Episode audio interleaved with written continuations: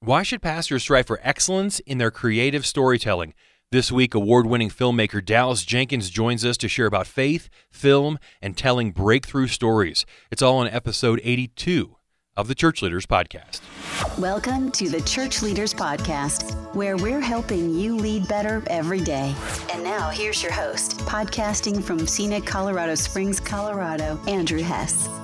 Thanks for tuning in to episode 82 of the Church Leaders Podcast. I'm Andrew Hess, your host, and this week we're talking with Dallas Jenkins.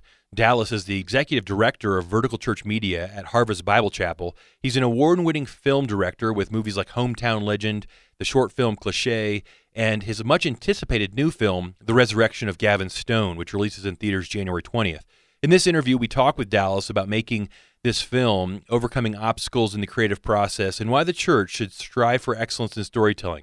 And now, here's our conversation with Dallas Jenkins. Dallas Jenkins, welcome to the Church Leaders Podcast. It's great to have you here. Thanks for having me on, Brian.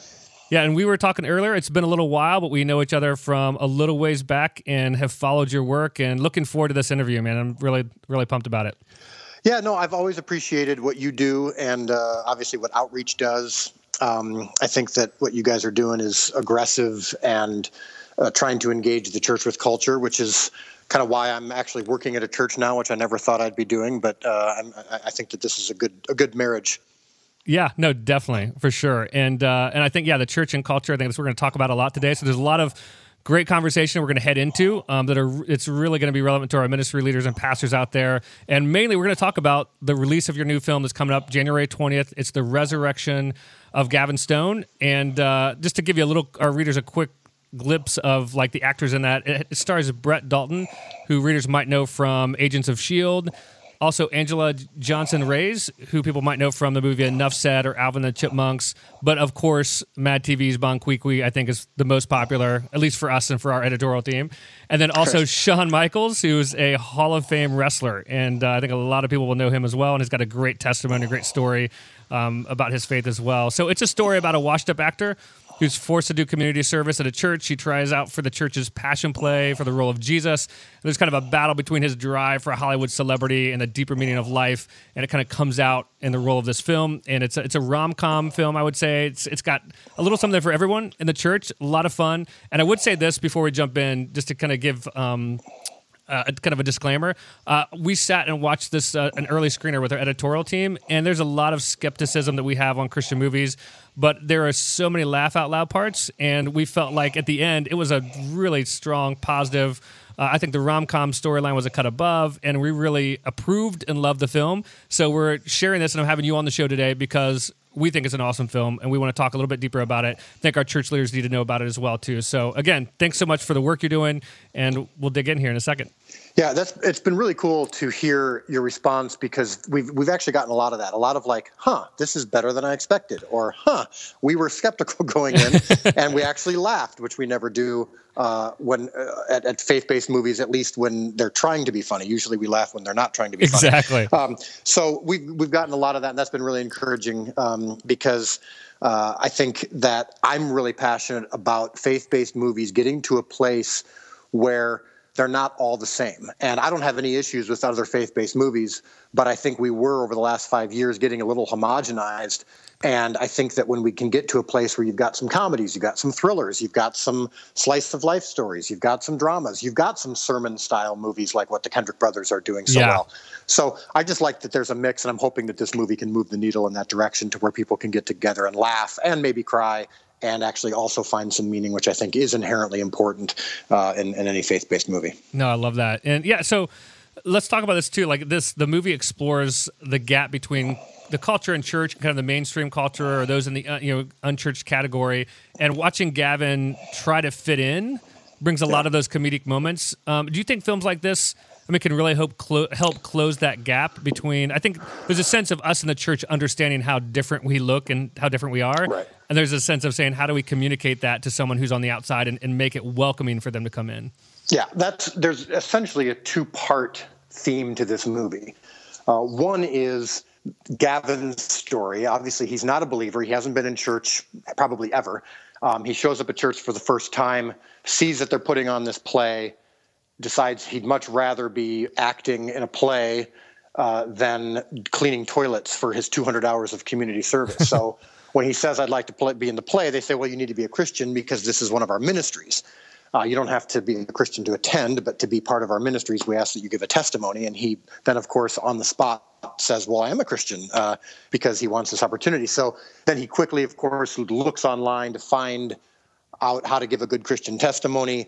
He has to learn how to speak Christianese, how to fit into his first church service, how to take communion, all that stuff. So like you said, that's where the humor comes from. But his journey of playing the part of Jesus and how learning more about Jesus, of course, impacts his life. That's one of the primary themes of the film. So his journey is one of the themes of the film. But there's a larger component to this, too, for pastors, for church leaders, which is why I think, you know, being with you on this podcast is appropriate, is the church itself. Are we always aware, and maybe are we taking for granted some of the things that we already know that we expect maybe outsiders to know as well? Do we are we thinking enough sometimes about the things we say, how we say them? We don't ever want to water down our message, but is there a way that we can communicate better? Is there a way that we can maybe understand some of the ways that we take for granted, not only how we communicate, but even some of the things that we experience in Christ, like grace? Yeah. Grace is a huge theme in this movie, as you saw. And one of the things that we found was interesting was, as I was writing this part of the script, Gavin experiencing grace as an outsider and how big of an impact that was on him, comparing that to some of the regular churchgoers and how I think we sometimes take grace for granted because maybe we haven't experienced in a while, maybe since we became Christians the first time, that kind of significant grace, the grace that finds you when you're in a ditch. Well, when you're a Christian, maybe you're not deep in the ditch like outsiders are, but that's a good thing, but oftentimes that causes us to forget some of the grace that we're getting every single day. And so I know that's a long answer to the topic that you raised, but bridging that gap between the fact that churchgoers have the same issues and the same problems and the same concerns that non-churchgoers have, and how we can connect in a better way and realize we're facing the same things and we're also experiencing the same things is one of the main themes of the film. Yeah, I love that. And it makes me think of the passage, I mean, the forgiven much, love much, you know, aspect, where it is like it's easy to get caught kind of in that bubble where we see things go on with life and grace becomes normal and average, and we forget the radical, scandalous aspects of grace given to all of us at one point. So I love that. I love that aspect. And I think the cool part about this, too, is like you're saying, there's a lot of deeper themes that run through that people can pull out from, but there's also just the fact that it's a fun movie and it's entertainment as well, too. Yeah, we've had we've actually taken video of some of crowd reactions. You know, like a horror film will oftentimes record the crowd reactions getting scared, and they put those in the trailers. We've been recording a few crowd reactions to get the laughs, just to show people that how people react to this movie. And the scenes of Gavin trying to navigate through church world, pretending to be a Christian, and actually pulling it off for the most part. Some of the biggest laughs that I've experienced as a filmmaker, seeing the crowd reactions from both churchgoers and non-churchgoers, because I think the churchgoers appreciate the inside humor, you know, the humor that comes from him trying to figure out how to do communion, how to greet people in the lobby at the church, all that stuff, how to dress for church, you know, what he thinks qualifies him to be dressed for church. So that's all funny. But then the non-churchgoers can see it through his eyes. So if you think of a movie like Sister Act, where Whoopi Goldberg is trying to figure out how to act like a nun because she's trying to pretend to be one. Yeah. That humor applied not only to the Catholics who watched it, but to someone like myself who's not a Catholic, but I appreciated just being a fish out of water. And I think anyone can identify with being a fish out of water in various scenarios, regardless of whether it's specifically church or something else. Yeah, no, I think that's great. And especially the worship scene, that sticks out for those who see it. It's a classic for sure. So let me talk about this. Like, I know there's a lot of our listeners here who are involved in creative pursuits in the church. I mean, a lot of storytellers, a lot of filmmakers, and I mean, even if they're doing a baptism testimony film, things like that. But I wanted to kind of dig in to see, like, what were some of the biggest creative obstacles you faced in creating this? And I think I want to call out to understand, like, or to say this, that I know that creating a feature film production that gets landed into major theaters and major networks is a huge accomplishment from a faith-based or church-friendly angle. I mean, it's not, I want to call that out. Like, understanding even accomplishing what you're doing is not a simple or easy task. But I'd love to know, like, what were some of those bigger creative obstacles you faced along the way? Well, I'll get to that in just a second, but I want to say real quick first to address your question, because this is something that I think your church leaders and the storytellers that are on staffs will appreciate. When I came to work at Harvest, I mean, I'd been in Los Angeles for 10 years making movies, and I had kind of given up on the hope that the church and popular culture could be married together, that the church could kind of do storytelling and do media in popular culture permanently. I mean, I always thought that the church didn't want to engage with movies per se, so they were always going to be separate. When I was called back to Harvest Bible Chapel by James McDonald to work there, and the first 3 or 4 years that I was here, I didn't get to make a movie. It was taking too long. The script was taking a while to develop. It was difficult, and I got kind of stuck, quote unquote, in production and video world. So for 3 or 4 years, I wasn't a movie maker. I was a videographer, which I hadn't done before. But I was telling baptism testimonial videos. I was doing what we called God at Work testimony videos. I probably did, 60 testimony videos of stories of people's lives being changed. And I would make these 6-minute videos. And here's what's the interesting thing is, not only did I enjoy it and get some value out of it just from getting to tell all these stories, but what I was surprised by was it made me a better filmmaker.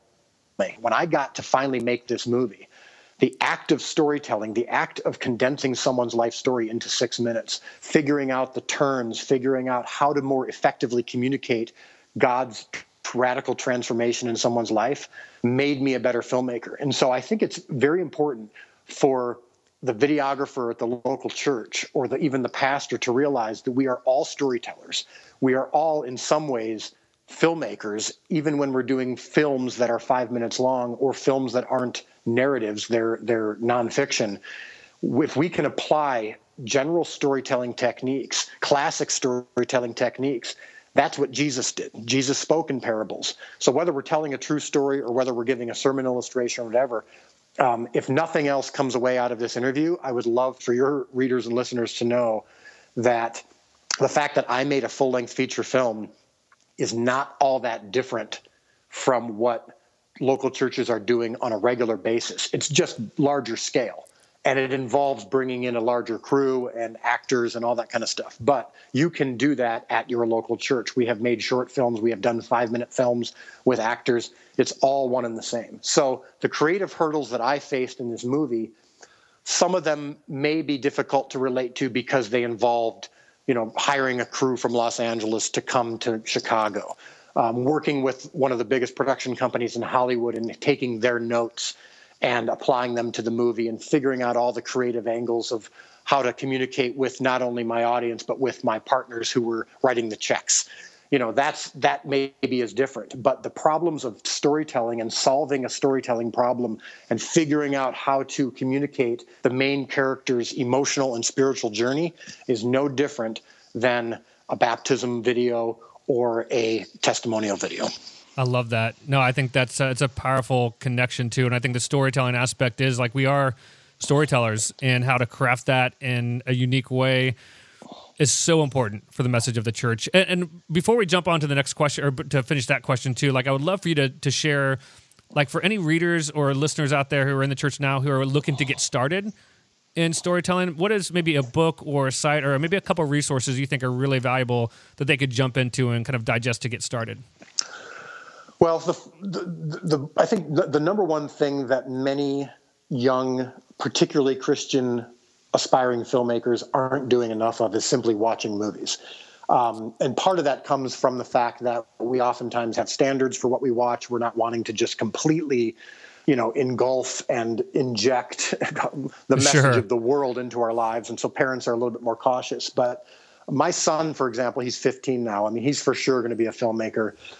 It's his obsession. It's been that way since he was a kid. So as a parent, I'm constantly looking for entertainment that is safe for him. But I'm saying, look, he clearly wants to tell stories, and I want him to be a great storyteller. And the best way to do that is to watch the best storytellers. So I would say, if nothing else, go to the list of, you know, look up AFI top 100 films of all time, and maybe cross out the ones that are not appropriate for your child, or if you are a 20-something, maybe there's a couple films that don't qualify for your standards, but go through all those movies and watch them and listen to the director's commentaries and read Roger Ebert's review of them and, analyze what makes good storytelling. So that's number one, is just watching movies, watching great television series. Right now we are in a golden era of cinematic storytelling on TV.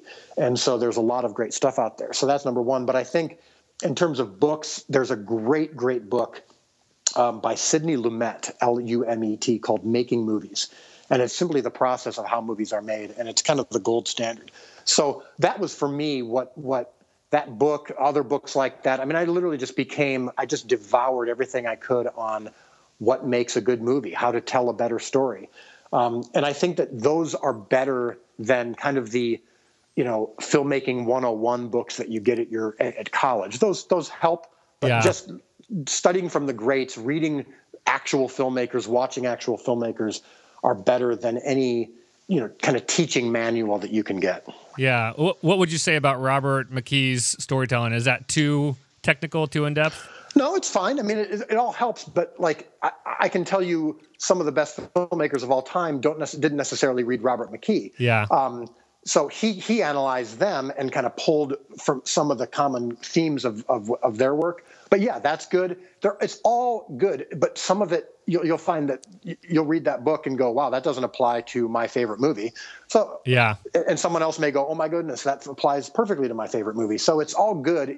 Some of it's you want to learn from what not to do. You can learn from what to do. You want to steal from all the best filmmakers. Steven Spielberg says that all the time. He says we're all stealing from the filmmakers that came before us. So I just think it's important to learn, find out what your favorite filmmaker learned from, find an interview from him and find out what his influential movies were. So I have a stack of books next to my bed that I'm reading constantly. I have a list of movies I'm going through on my Netflix queue. But combined with obviously making, your quiet time and studying the word, that obviously makes you a better storyteller as well, because God and his son in the Gospels are telling a beautiful story as well. So, but just again, I think the key thing is, watch the great filmmakers, learn what they learned from, and start doing it. Start telling stories. Just start doing a 1 minute, a 5 minute, a video on your phone. Tell a testimonial video and fail a couple times. Learn what you did wrong. I find that, I'm telling even the guys at my church who are working in the videography department, you should be studying cinematography, you should be studying storytelling, you should be studying all of these elements, not just, how to do Final Cut on your computer. But become a storyteller. Just decide that starting right now, I am a storyteller, and that influences everything that I do. Love it. No, that's great input too. So rewinding back a little bit, what were maybe a couple of the creative obstacles that you faced and how you got through them in the making of this film?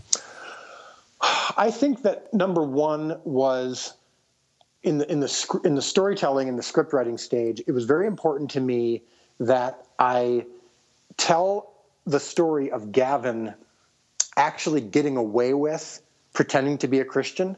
So how do you do that and make that work while not making the church people, particularly the pastor, stupid? Yeah. So any good pastor is going to recognize that if someone is, totally faking it.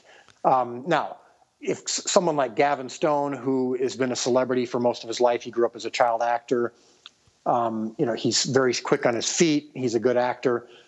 Some of that's he's going to be able to pull off, but finding a way to make sure that the other characters weren't stupid, and that maybe one of the reasons why they were accepting him was because maybe they knew something was a little off, but they wanted him to be part of the church because they knew it could impact him if there was something missing. Interesting. So the pastor realizing, okay, something's a little off. He even says this. I don't think he understands all the things he says about his faith. But isn't this why we do what we do? says that to his daughter, who doesn't really want to work with him because she thinks, you know, he's a bit of a jerk. And he's saying, it's clear that the pastor recognizes that him being a part of this production is going to impact him a lot more than cleaning toilets.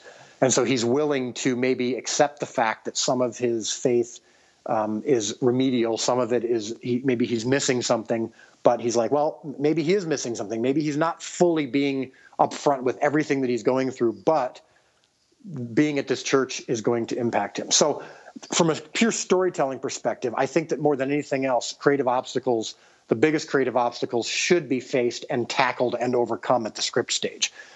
Because if you're not solving the problems at that stage, you're going to have a major problem later. So if you, and on the other hand, if you do solve them in the script stage, everything after that becomes more about logistics. So, you know, maybe occasionally you have an issue, like, for example, Shawn Michaels. So someone has asked me, you know, who's your favorite actor to work with? Who is your least favorite actor to work with? Obviously, I'm not going to answer who's my least favorite actor to work with. But Shawn Michaels could be the answer to both those questions in this way. It was his first movie ever. He's been a famous wrestler for the last 25 years. So that was a challenge and a gift. It was a gift. It was a gift in the sense that he was completely open. He had no bad habits. He was completely deferential and willing to listen to whatever I or the other actors had to say. He was a sponge when it came to learning. So that was great. As a challenge, obviously, it was his first time. So part of the process of acting some of these scenes was him knowing how to face the camera, him knowing how to hit his mark, as they say, which is finding where to stand.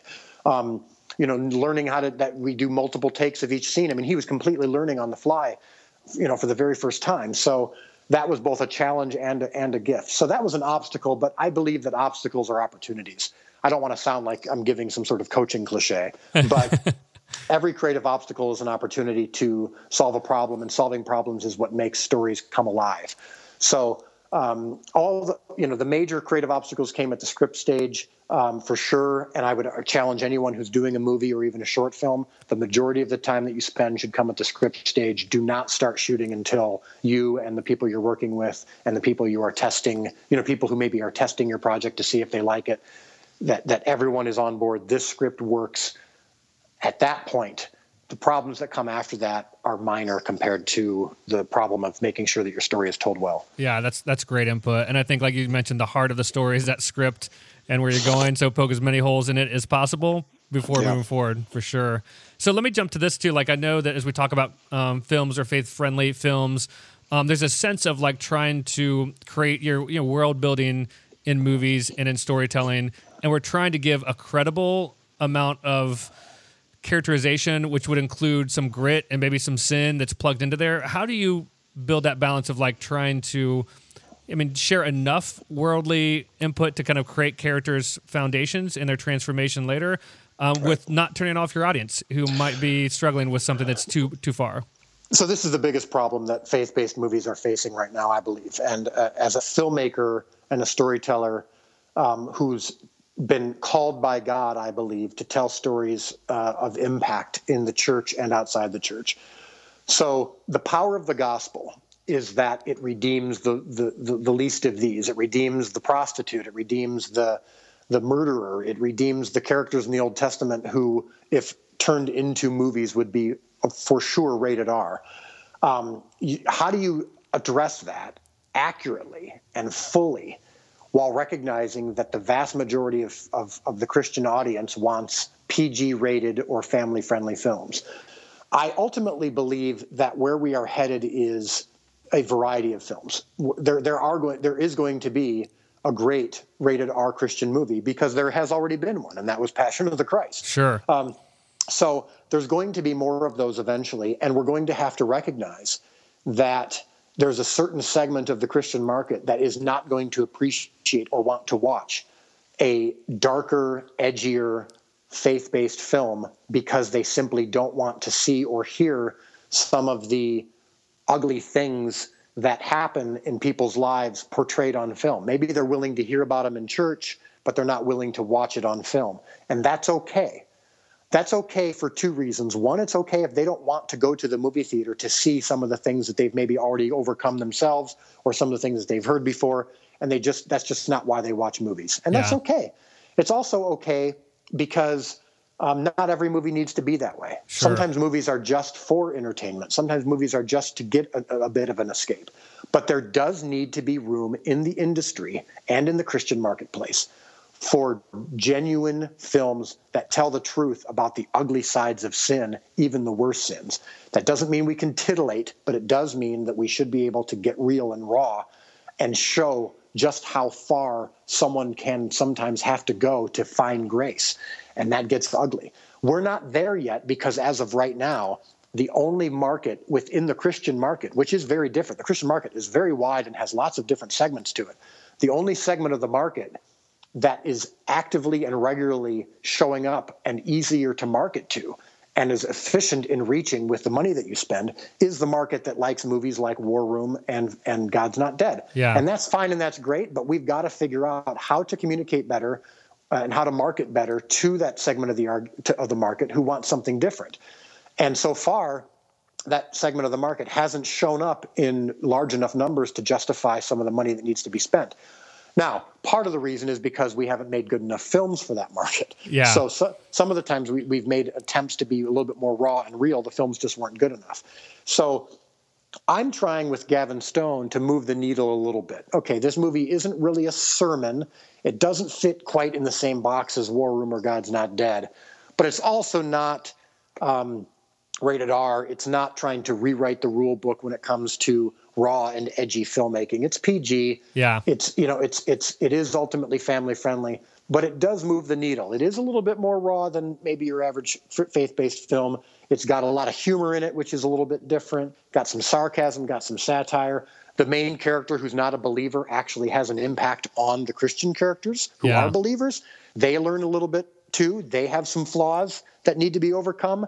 The main female character, the female lead Kelly, the pastor's daughter, has her own issues that she needs to overcome that Gavin, as an outsider, actually helps her see.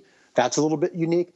So I'm just trying to move the needle in that direction. But ultimately, my goal is that in 5 years, 6 years, 7 years, that I'm able to make a movie that pushes the envelope, not just for the sake of pushing the envelope, but that can actually accurately portray some of the sin that is present in the lives of even Christians and how they overcome it, because I think that's even more powerful than a movie about a Christian that overcomes, a problem in parenting, for instance. Yeah. That's interesting. That's important. That's necessary.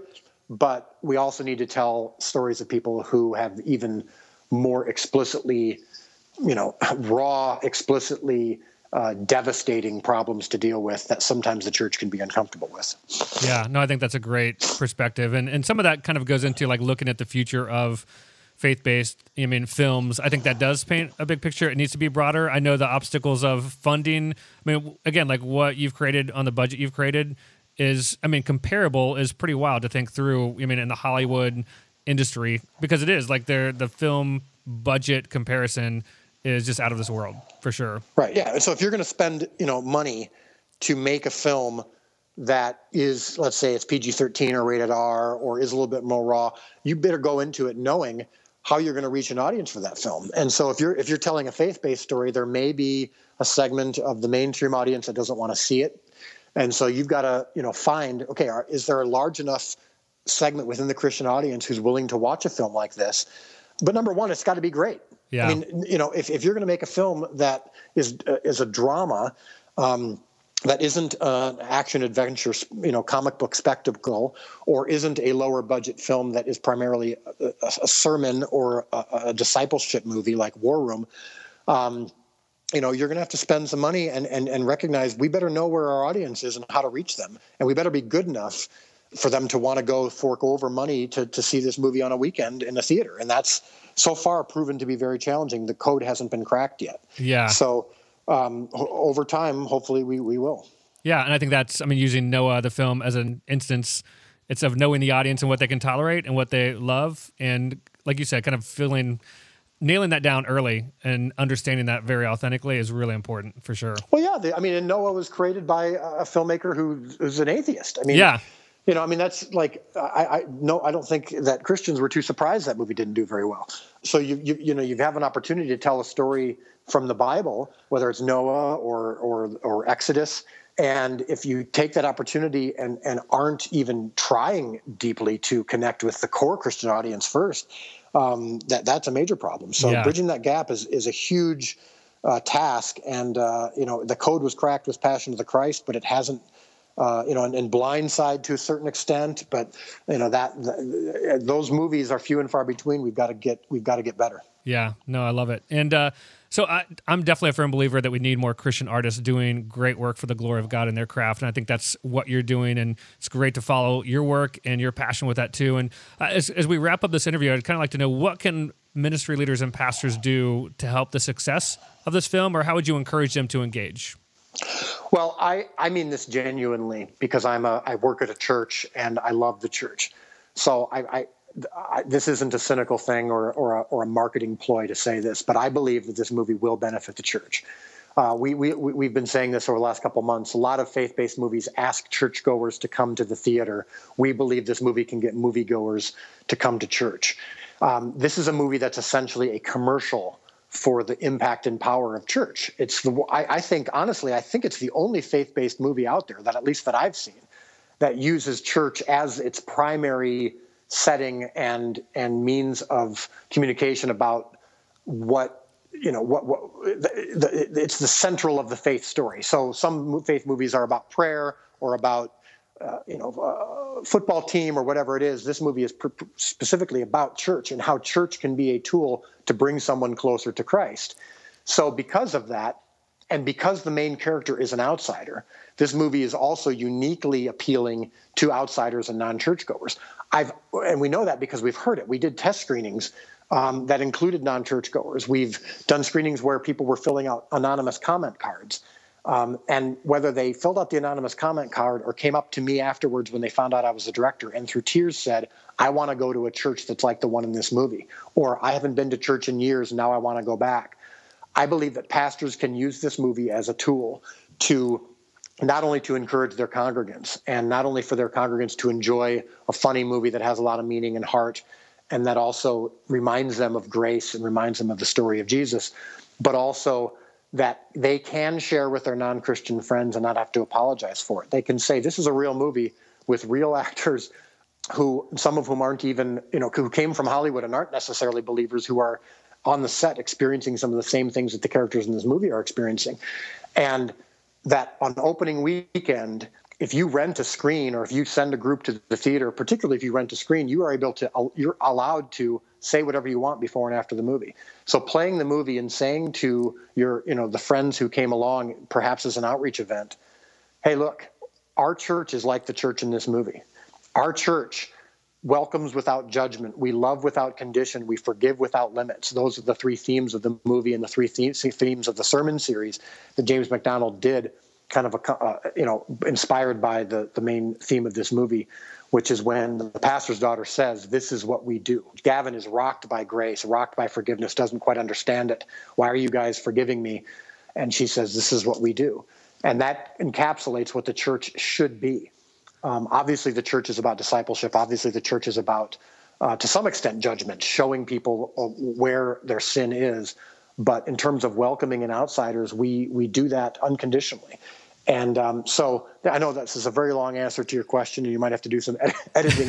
No, I love it. It's great. But the reason that I'm talking so much about it is because for me, it's not just about, hey, here's how you can help the movie. Make sure people go buy tickets. And opening weekend, if we buy enough tickets, the movie will succeed, and we'll send a message to Hollywood that they need more faith-based movies. Yes, that's always true, and I believe that your pastors and leaders have heard that message now 12 times with 12 faith-based movies.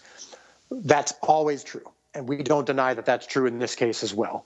But we really want people who show up on Friday night to see this movie to also be there on Sunday morning in church, and I think that this movie is uniquely positioned to accomplish that. Might not bring everybody to Christ, but I do believe it will bring a lot of people to church. Excellent. No, that's great input. And we'll make sure in this podcast, on the podcast page, to include links so that people can click through for the resources, for more information on the film, but really encourage our readers to engage this film, check it out, and Dallas, thanks so much for being a part and joining us on the podcast, and appreciate the work you do. Great. Thanks a lot. Thanks a lot for having me on. Well, thanks again to Dallas Jenkins for joining us this week as our special guest on the Church Leaders Podcast. If you enjoyed this episode, take a few minutes to subscribe, rate, and review us on iTunes, and also consider sending this episode to somebody you know who might benefit from listening to it. Also, be sure to download the show notes for this episode at churchleaders.com/podcast. In those show notes, we include resources mentioned in the show and links to some of our guest top content on churchleaders.com. If you have ideas for how we can improve this podcast or guests you'd love to hear us interview, email us at podcast@churchleaders.com. Thanks for listening, and we'll see you again next week. You've been listening to the Church Leaders Podcast. For articles, videos, and free resources that will help you lead better every day, visit our website, churchleaders.com. Thanks for listening.